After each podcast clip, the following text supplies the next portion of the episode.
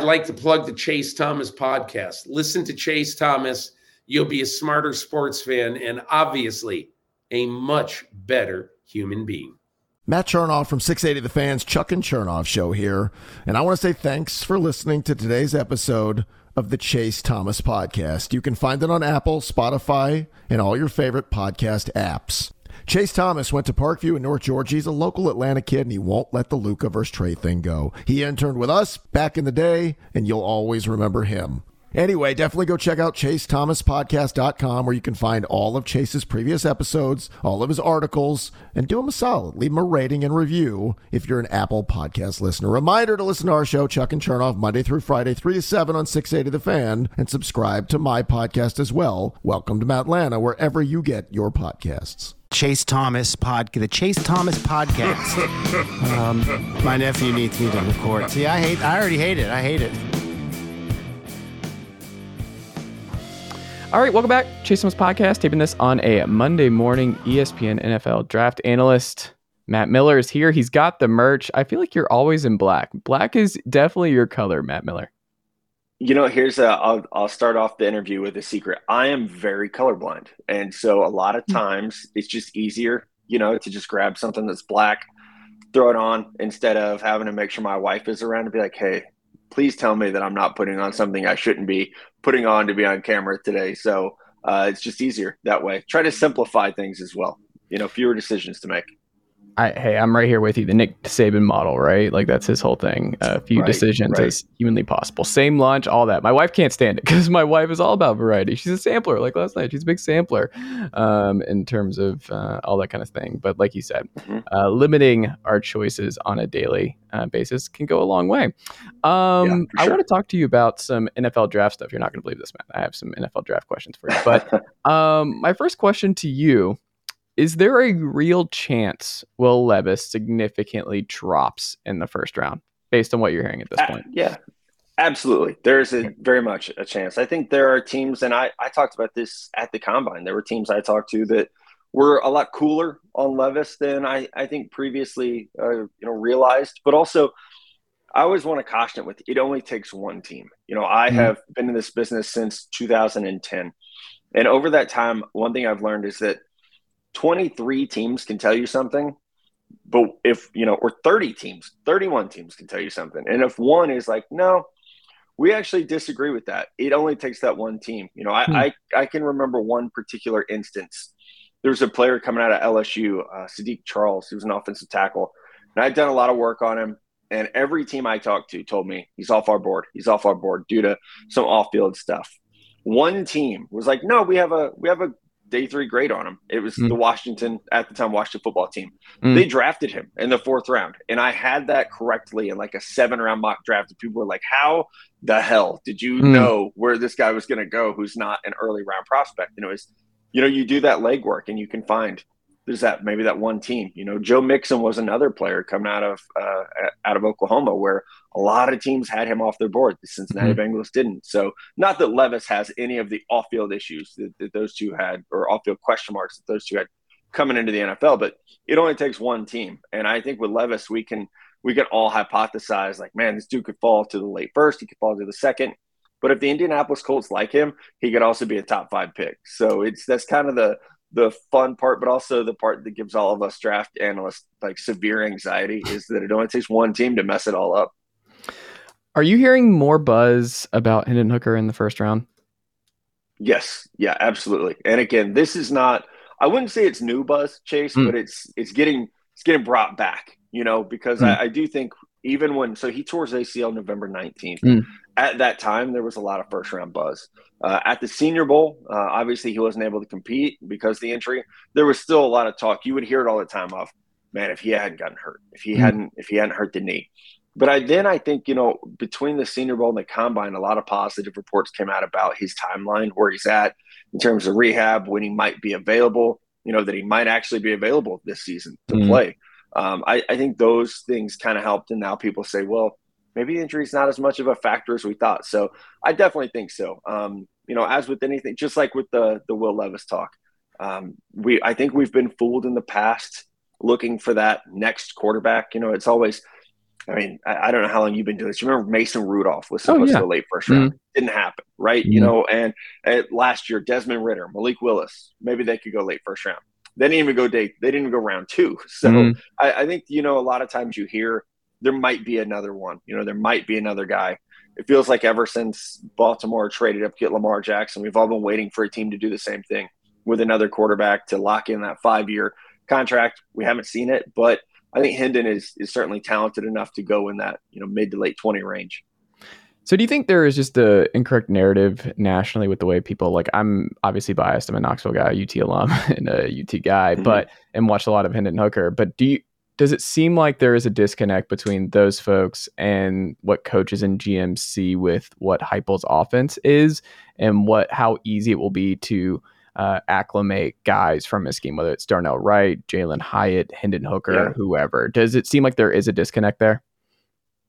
There's definitely, I think, concern. Um, I hmm. was even, I did Mel Kiper's radio show Saturday morning, and he was talking. He was like, "Hey, I don't see it with Hendon Hooker. Why do you like him?" Mm. And you know, he even brought up the scheme. You know, you're playing in a scheme that is just, it's kind of a, you know, that up tempo vertical mm. stretch. You're taking advantage of the hashes. You know, you're just you, it, it's a beautiful scheme, and that's mm not Josh Heupel's fault, right? I mean, it's mm a it's a great scheme, and I would even say about whether it's Hendon or Darnell Wright or uh, Jalin Hyatt, uh, Cedric Tillman, you know, yeah. next year, Bru McCoy will probably be the guy.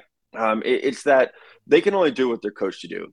Mm. And I, I, think another thing, you know, a big scouting lesson is just because that's what a player was asked to do in college doesn't mean it's the only thing he can do.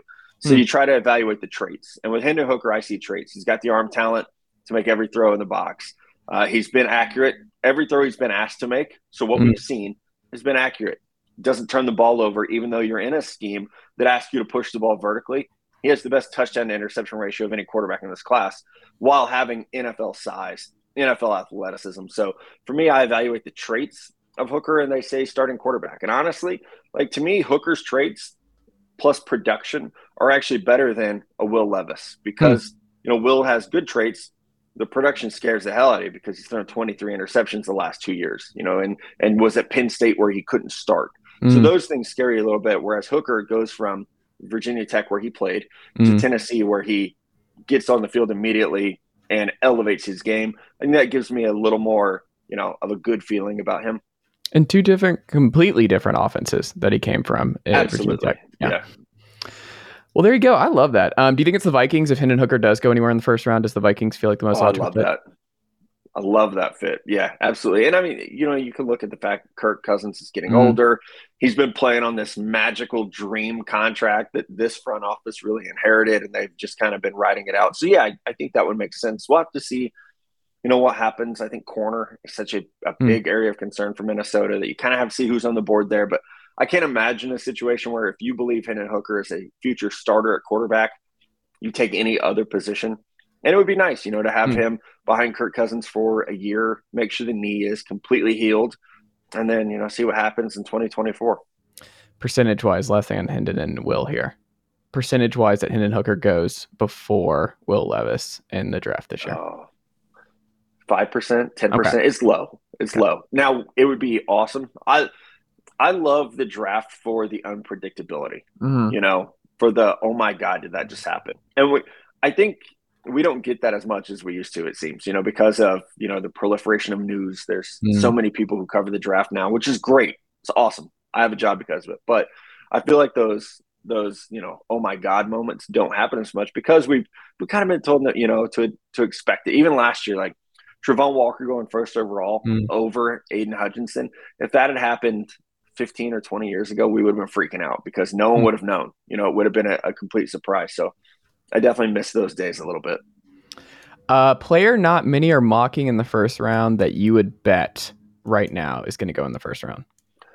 I would have said Hendon Hooker, but we've just spent 10 mm. minutes talking about him. So I can't say Hendon Hooker there. Um, mm. That is a good question. Um, Jahmyr Gibbs, maybe from mm. Alabama, with the idea that that means Bijan Robinson is gone early, mm. earlier. Bijan Robinson, right back from Texas. If he goes in the top 15, then I think it could open the door for a team like Buffalo mm. uh, at the end of round one to grab a Jahmyr Gibbs. Um, I'll try to think of, let me give you a, a better name than that one. Um, John Michael Schmitz, the center from Minnesota. Hmm. I think he's another guy that could be there late first round. Uh, the Giants really need help at center.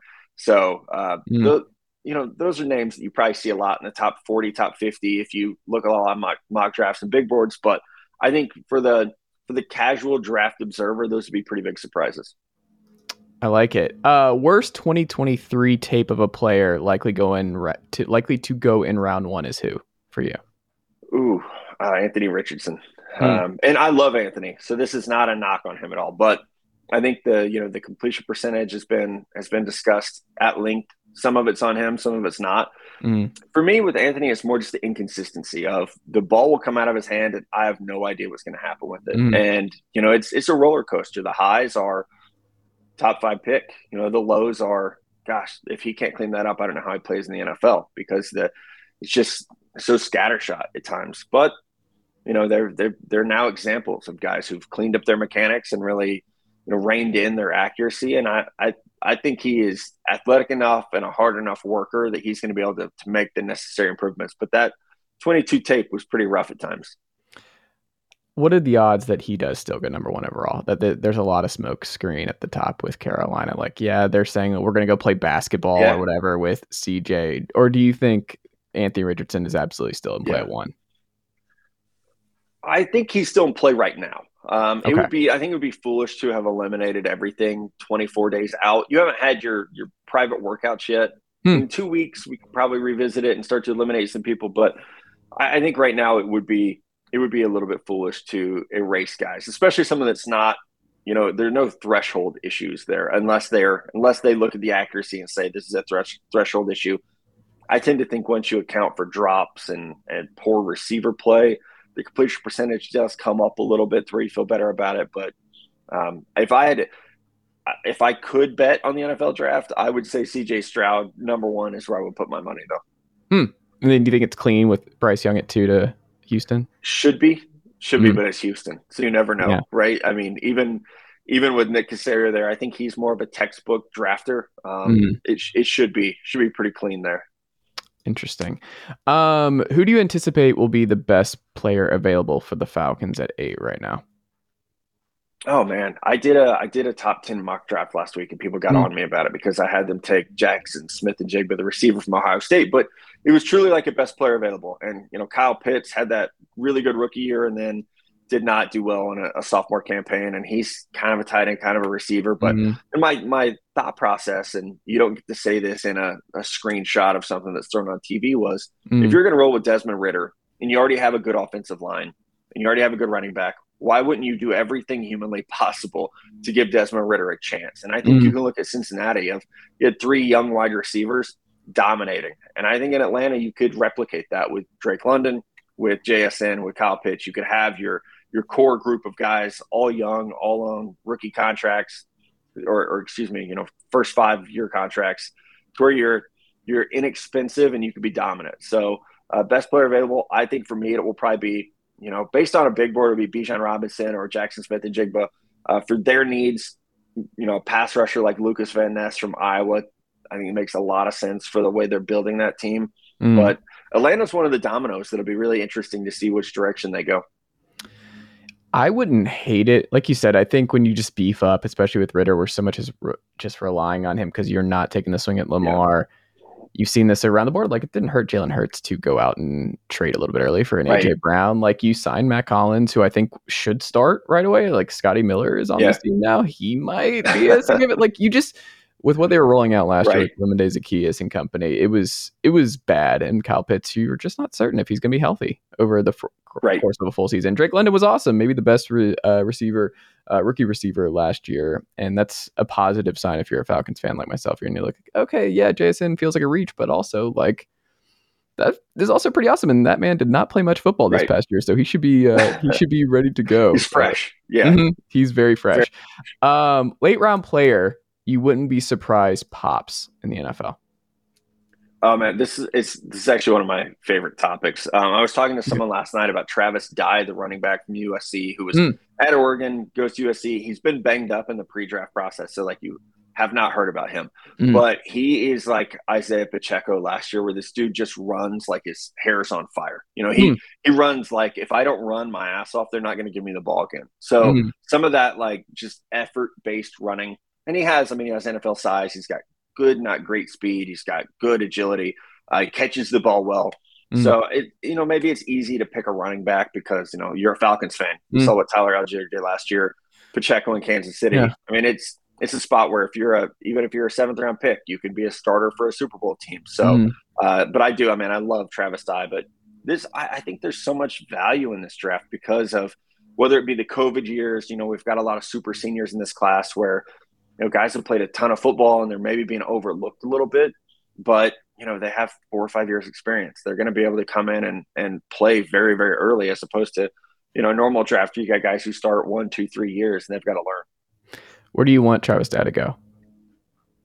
Oh man, I'm a 49ers fan, so I would yeah. say I would say San Francisco, hmm. also because you know the way they they turn out running back production there. I mean, mm-hmm. Tennessee, I think would be a fun fit because hmm. at some point Derrick Henry has to slow down. I think, like mm-hmm. conceivably, Derrick Henry's going to slow down, and I think Dye would fit what they do there, which you know would also mean Atlanta would be a good landing spot for him, even though you have Allgeier, who you know fantastic year last year. Yeah, Allgeier's just like the reincarnation of Michael Turner, and I never thought that was actually going to be a thing that I would watch a Falcons game, and be like, yeah. "Wow, that's Michael Turner all over again." Like I never thought there'd be another uh, Turner, just a bowling ball uh, running through, yeah. and you just never thought he would have that uh, kind of breakaway speed. Travis Dye, that's interesting. Um, last one for you here. Most aggressive team will be who on day one of the draft? Do you think? Ooh, Man, I think it will be Houston. I really do because of the the draft capital. You know, you've got two this year, two first this year, two first next year uh, still. So they they just have so much capital to be aggressive to move around. So mm-hmm. uh, I find them fascinating. You know, like do they? Let's say they take a quarterback at two. What do you do at twelve? Do you do you get mm-hmm. aggressive to go get Bryce Young, a wide receiver? Uh, do you start to rebuild that defense that I mean is very very very weak right now, especially in the front seven? So uh, I, I, definitely think, and, it, and with you know a new head coach there with DeMeco Ryans, like you've we're gonna see his his fingerprints all over this thing. So I they're they're a team that I think could be super aggressive. I mean, if they walked out with three first round picks, I wouldn't be surprised. Hmm. Actually, can I ask you one quick final run Absolutely. through? Absolutely, do it. Okay, it's a Tennessee thing because you, you've got my brain spinning here. I'm gonna throw the names out, and you're gonna tell me which round you think they go in on April third. This is fun. Yeah. Okay. Darnell Wright. First round. No doubt. Okay. Hendon Hooker. Early second. Okay. Uh Jeremy Banks. Ooh, fourth. Fourth. I'm gonna say fourth. I think these I think the linebacker class, I think those guys come off later this year. Interesting. Well, I didn't. I didn't know if he'd get drafted. Like that's interesting. Okay, oh, well, there we go. That's high. That's a win for Banks. Tennessee. he's yeah. Man, I think he's like my sixth linebacker. Interesting. So, yeah. You should watch that tape uh, against South Carolina without him. Like that was that's all he needs to show teams is just what happened right? in South Carolina. Um, Byron Young. Uh, I think I have a third round grade on him. Okay. Um, Cedric Tillman. Third as well. I love Cedric Tillman though. Okay. I know you said like rapid fire, but yeah, man, I love Cedric Tillman. Like if he if he's healthy, mm. like, I love that dude. Princeton Fant. Oh, I don't know if I have him. Okay, he didn't make look. it. Does Princeton Fant not make it? Our favorite wait, HVAC wait. here. Number 348 on my board. So not draftable, but he made the board. Very close. So he he sticks with somebody. Like Very San Francisco feels like a good fit for him, right? Like yeah, Kyle Shanahan could figure out a way to move him around and do stuff. For a fullback, you're probably not going to get drafted, just the way that the economics yeah. of the game, but you could still play for like 10 or 12 years. Yeah. There you go. Jerome Carvin. Uh, I think same. I think I had sixth sixth round grade on on him. Okay. Yeah, let me look. Yep, sixth round grade. See, I'm starting to like lock it in the memory of these guys, which is important this time of year. You're going to be all like I got you on the Tennessee stuff. You're just going to be ready to go on any Tennessee questions yeah. in the future. I got you locked and loaded. I think that's it. I mean, that's a really big class for Tennessee. I think that's yeah, really Jalin Hyatt. You, the Jalin Hyatt was. Oh, no, I didn't say Hyatt. One. I forgot about Jalen Hyatt. Yeah. yeah. And I feel like I'm the highest on Hyatt of all mm. the draft analyst guys. I I have him in my top 25, mm. but if he's if he's a second round pick, I won't be surprised. Really? Yeah, hmm. I mean, just because I think, like we talked about with Hendon, it's like the you're kind of a one trick pony. I happen mm-hmm. to think that one trick is really, really good, and there's value for someone that runs as well as he does, deep mm-hmm. threats. Um, my comp for him was Will Fuller, who went earlier than people thought when he came out. So I'll be hoping good things for Hyatt. Those kids are always going to get crushed and it's not fair because they're just going to be like the fans are going to like it happened with henry ruggs where it's like oh what a reach by the raiders at the time yeah. and then well like it just those kind of speedster types are just corey coleman john yeah. ross yeah you're always yep nobody likes those picks. They're just like, what else does he do? But it kind of speaks to what you're saying, where it's like, well, if he's yeah. really good at that in college, like that's what they're gonna do. It's matchup it. Like you yeah. can't stop.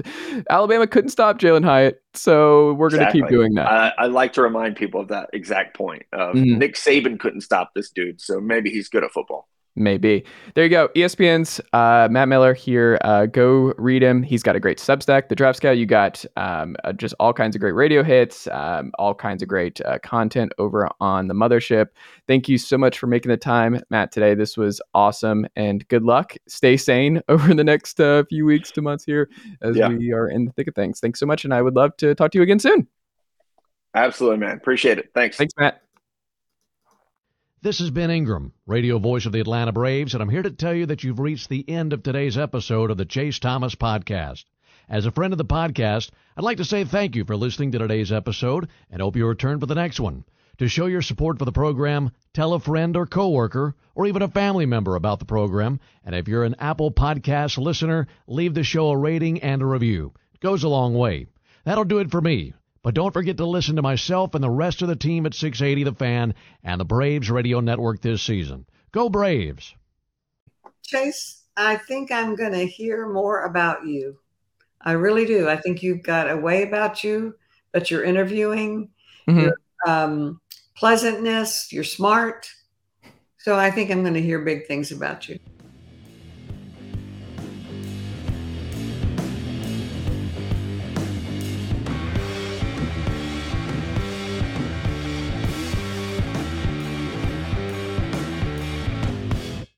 Nicely done, nephew. Chase Thomas Podcast. Hell yeah.